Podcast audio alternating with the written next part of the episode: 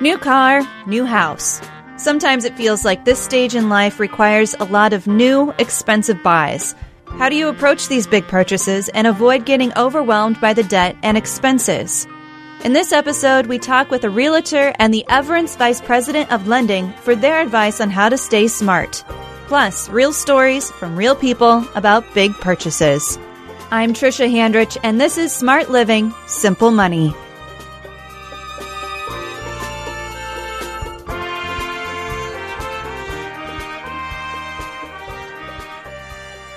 Hi, I currently live in Michigan City. I'm 26 years old and I am not married. I'm single. I'm currently renting my apartment. I decided to rent because of my student loans being really high. I didn't want to risk putting down a down payment when I still have loans to pay for. And also because of commitment, when I moved, I wasn't sure if I was going to stay here for a long term besides a year so I decided to rent instead. Hi, my name is Lizzie Diaz. I am 26 years old and I am married to my partner Juan Sebastian. Um, we currently rent a townhouse. Um, we we decided to rent at the moment because it's the only option that we had. We're really interested in looking at buying a home, but we are trying to save money for a down payment and wanting to make the decision to buy the house when the time is right financially for us. I'm 26 years old, married, and living in Chicago. We chose to rent our apartment because of the rent to buy ratios in Chicago and for the flexibility of being able to move as needed. I'm currently 22 years old and I'm living at home. I'm single and I just graduated from college. I'm not technically renting and I haven't purchased my home either. I grew up in Indiana my entire life, and so when I came to college, I decided I wanted to move to Virginia. Once I graduated, I ended up getting offered a job back at home, which then prompted me to move home. After graduating, I knew soon I would have to start paying back my student loans, so moving back in with my parents was the best and the most economic option for me. I'm fortunate enough to have parents that are not charging me rent and have a basement apartment, which has quickly become my home. By moving home, I've been able to save all the money I would have been paying for rent and instead use it to pay my college loans. And so in the last six months, I have been able to pay off all my student loans. Also, since I've been living at home rent free, I was able to buy my first car. I plan on paying that off in the next six months, and at that point, I will be completely debt free. I am living in downtown Chicago. I am 25 years old and I am married. We're renting our apartment here. The main reason why we're renting is because property in Chicago costs a lot of money. Price is the main reason why we are renting instead of buying here. Second, there are so many different neighborhoods in the city. Do we want to live near the lake? Do we want to live near Greektown, near, um, you know, Streeterville, where the hipsters, you know, live? Things like that. There's so many different areas that have different cultures, different restaurants, different quirks you know, it was hard for us moving to the city to know where we wanted to settle down and, and call home. And then three, we didn't know how long we would stay in Chicago. We were envisioning this being kind of a three year period and then, you know, keep exploring. We're in a phase of life where we want to keep moving, keep, keep experiencing new things. And we didn't know how long we would stay here in Chicago.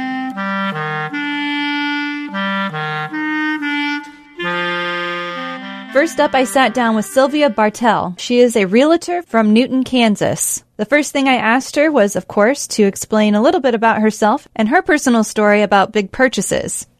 I am working as a real estate agent in Newton, Kansas, and I have been in real estate since 2004. So I've seen some up cycles and some down cycles. Prior to that, I was self employed as a medical transcriptionist. I have lived in South Central Kansas all of my adult life. I grew up in Colorado, but I bought my first house when I was 23 years old. So I got an early start. And for us, it was a good thing. We rented for about a year and a half in our married life and then went ahead and purchased. Back then, I always tell my clients, you know, interest rates back then were like at 18%, which is just unheard of. We're looking at really good rates still here at three and four percent. In spite of that, I think for us it was a good purchase. We lived there for 17 years and completely redid the house. So we bought a house that, that we could put some sweat equity into. The only downside was living in a construction zone in one part of the house or the other for almost the full time. As it turns out, that was financially anyway, that was a smart way to go. And that was really our only option at the time. Well, it's neat that you have that background now uh, as a realtor and and working with first time home buyers who maybe want to put some sweat equity into their home. What are some of the tricks of the industry that first time home buyers should know about? First of all, I would encourage them to find a trusted real estate advisor that will educate them on the process of buying a home, help them walk through the process, give them ongoing advice, be able to pull all the pieces together. Most first time home buyers are not really aware how the whole process works if they can find either a lender or a real estate company that is doing a first time home buyer seminar, that's a great way to get started. What they need to realize is that there are two sides to every transaction there's the buying side and there's the selling side. One of the mistakes that first time home buyers often do you know, they get excited, they'll drive around the neighborhood that's interesting and they'll see a sign and they'll just call the number on the sign and that obviously is the listing agent. Especially as a first time home buyer, you do not want to deal only with the listing agent. They are representing the seller. You need your own agent that's going to walk you through that process and going to represent you in the transaction. So that's one of the mistakes that a lot of first time home buyers make. Well, one of the first things that we will advise them to do go in and get pre qualified, go in and talk with the lender. That's usually not a long, drawn out process, at least to start with.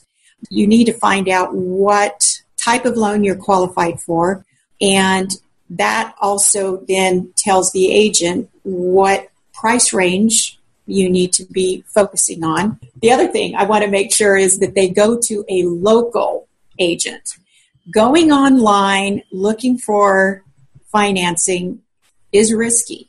You want to have a loan officer that will work with your agent because there's a lot of back and forth and a lot of um, coordinating that needs to happen. So you need to have a good relationship between your agent and your lender. I feel like you have a story with with that. Uh, anything specific that you feel that you could share with us about you know, a horror story about somebody using financing online and it just not quite working out. I'm not saying that, that all online lenders are not reputable, but there are some that aren't.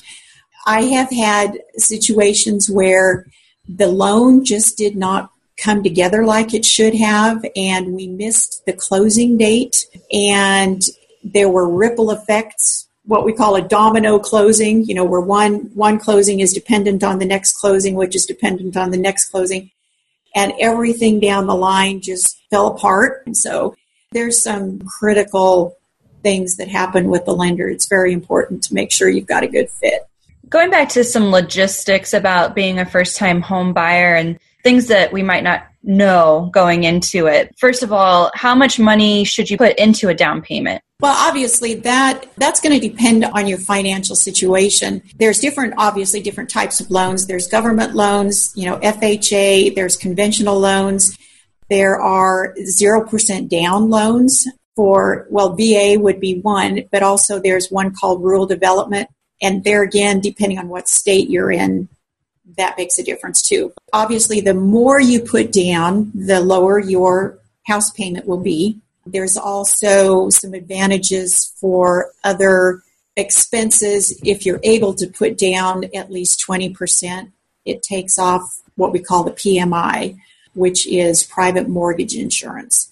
Do you know of any loan programs that there would be for first time home buyer, buyers? This is dependent on usually states have different different types of, of programs, but here what we see more often than not is a grant program for first time home buyers and that's something that you should you should check into always ask your lender if there is something out there The way that works is there will be grant money available, but it, it, it's just a certain number and it's first come, first serve. And there are usually criteria that have to be met in order to qualify for that, usually income, which means if you have a really high income, you're not going to qualify for it. Uh, one more lo- logistical question about escrow. I think that's can be a really confusing concept for some. Is it better to pay uh, escrow as a part of your mortgage or on your own? Well, for starters, depending on how much you put down, that will determine whether or not you are required to have an escrow.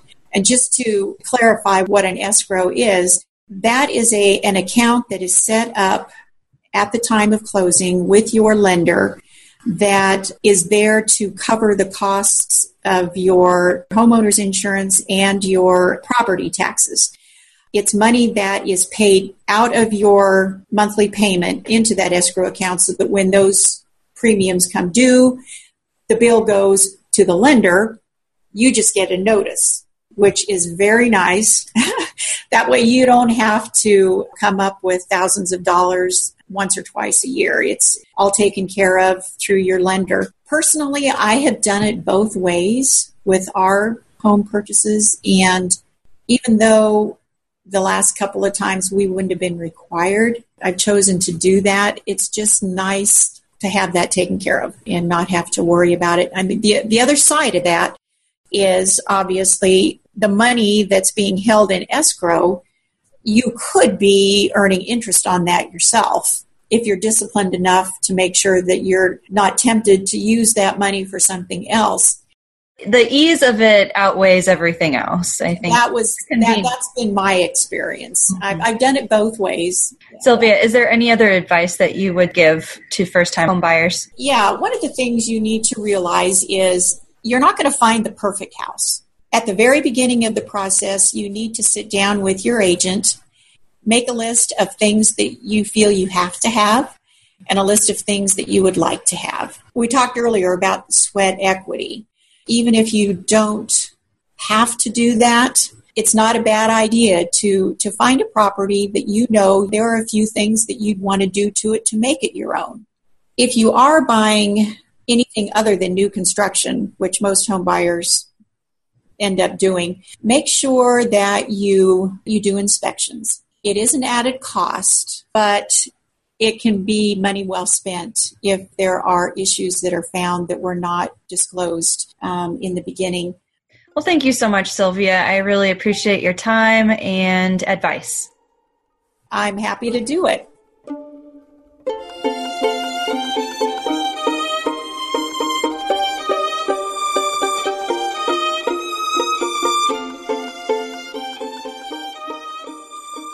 Get your financial life on track with Everence, a unique, comprehensive financial services company with a mission to help you integrate your faith and finances. We offer banking, financial planning, insurance, investing, and other financial services. More information about your local team and services available at everence.com. Stay up to date and inspired with access to the latest news from across Mennonite Church USA and around the Mennonite world. The Mennonite is a multimedia and print publication. Subscribe today to receive the Mennonite magazine each month or stay informed with a free subscription to T-Mail, our weekly e-news roundup. For more information, visit themennonite.com.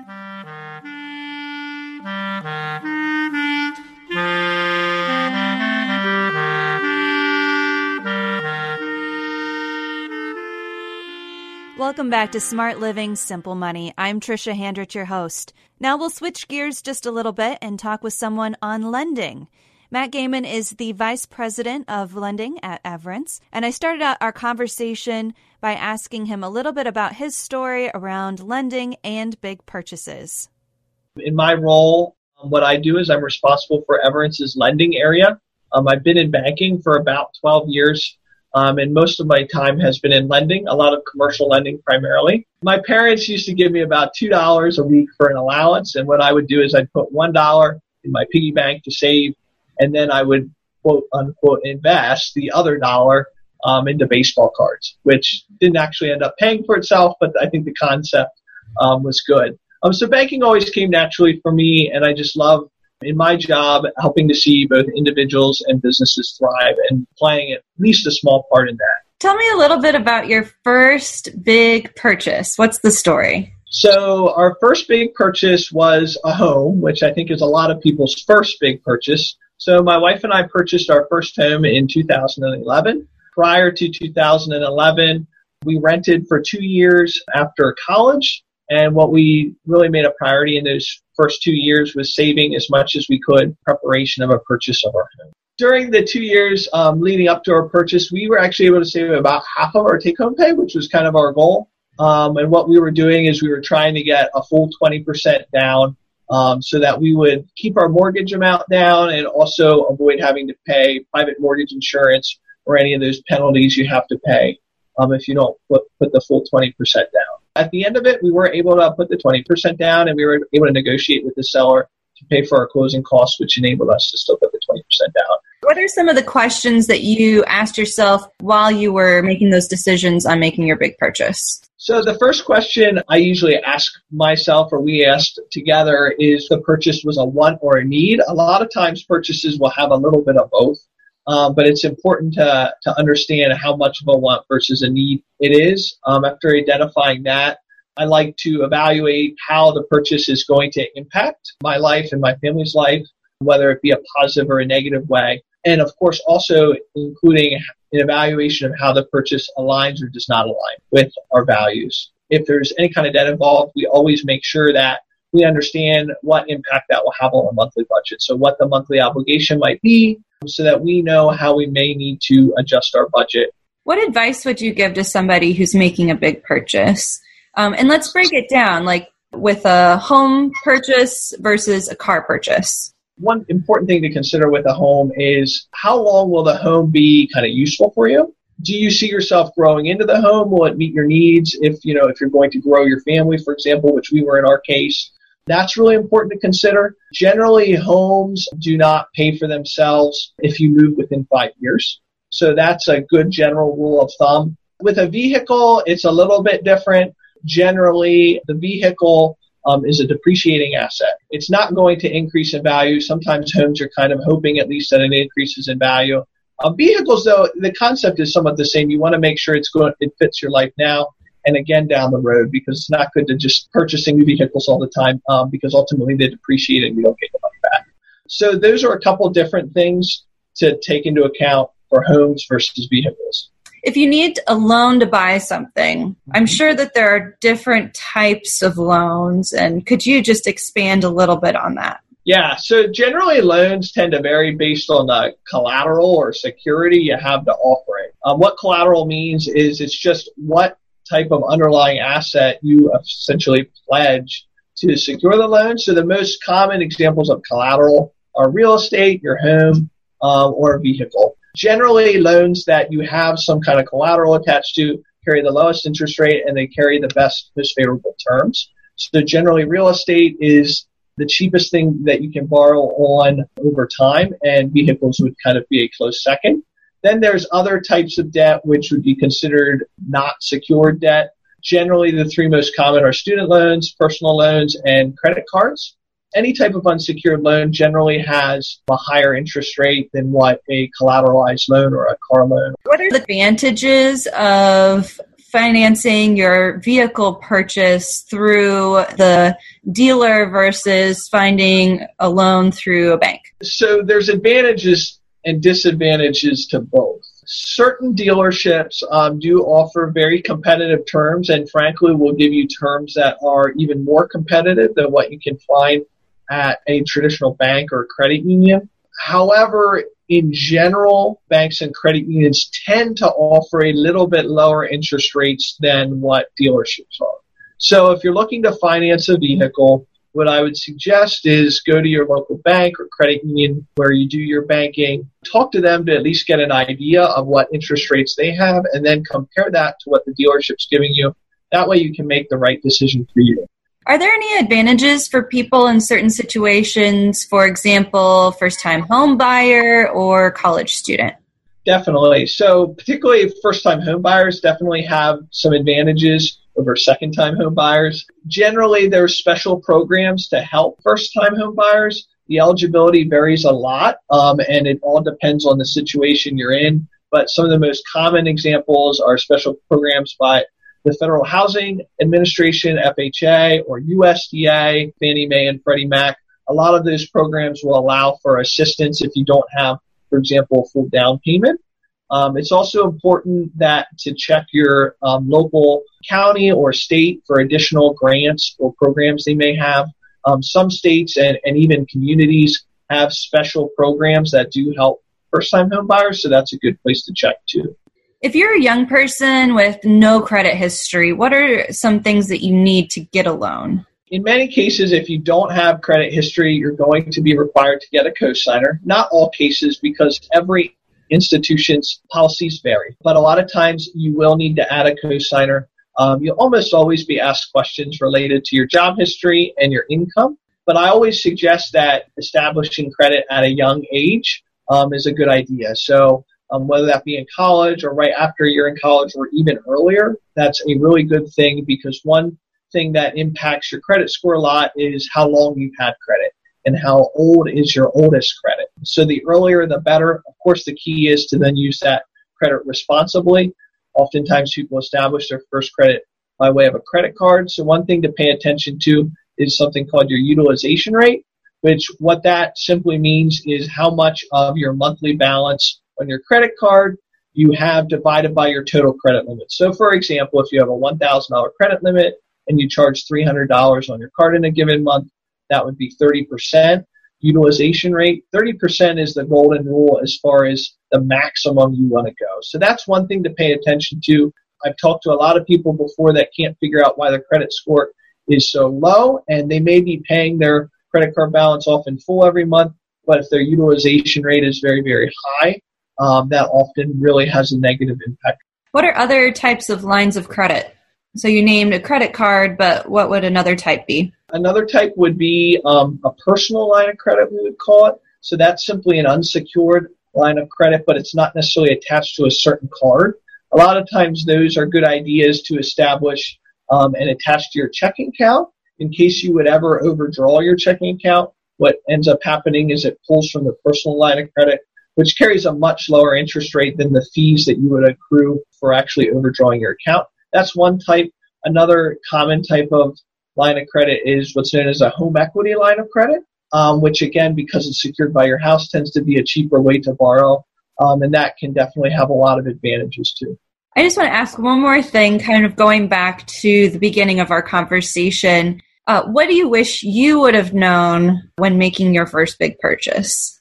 The one thing that I wish I would have done differently is I tend to err on the side of being too conservative with large purchases. I always advise people to be conservative because you can't go wrong that way, but I tend to be a little bit too conservative. When we bought our first home, we took out a traditional 30 year mortgage, which is by far the most popular.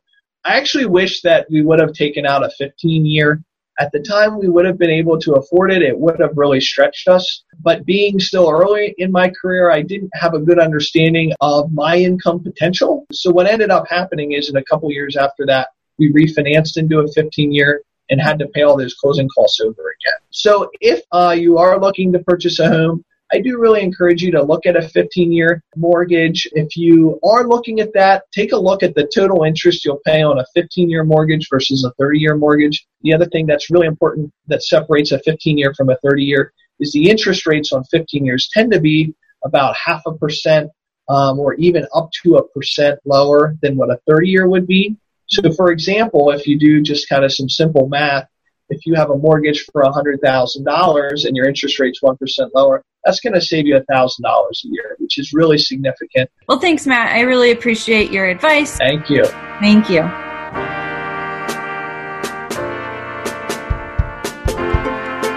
I found that buying a car can seem quite tricky. They lose value over time quickly. It also makes sense to make careful decisions about what kind of car you need and want. I found that some of these quick tips are helpful when deciding to buy a car. Number one, check consumer reports for reviews about the cars you may be interested in. You need to figure out which car has the most problems and what kind of problems. If you're buying a used car, check the Kelley Blue Book for fair assessments of used cars and their current values. Also, if you're purchasing a used car, make sure you get the VIN number from the car dealer or current owner and also get a background check with services like Carfax or the Department of Motor Vehicles report. Look for a lot of turnover in owners or if it was owned in a location that might have had major flooding or disasters. If you need financing for a car, shop around for the lowest interest rates in your area. It is okay to take your time deciding where to finance your purchase. Car dealers, credit unions, all offer loans.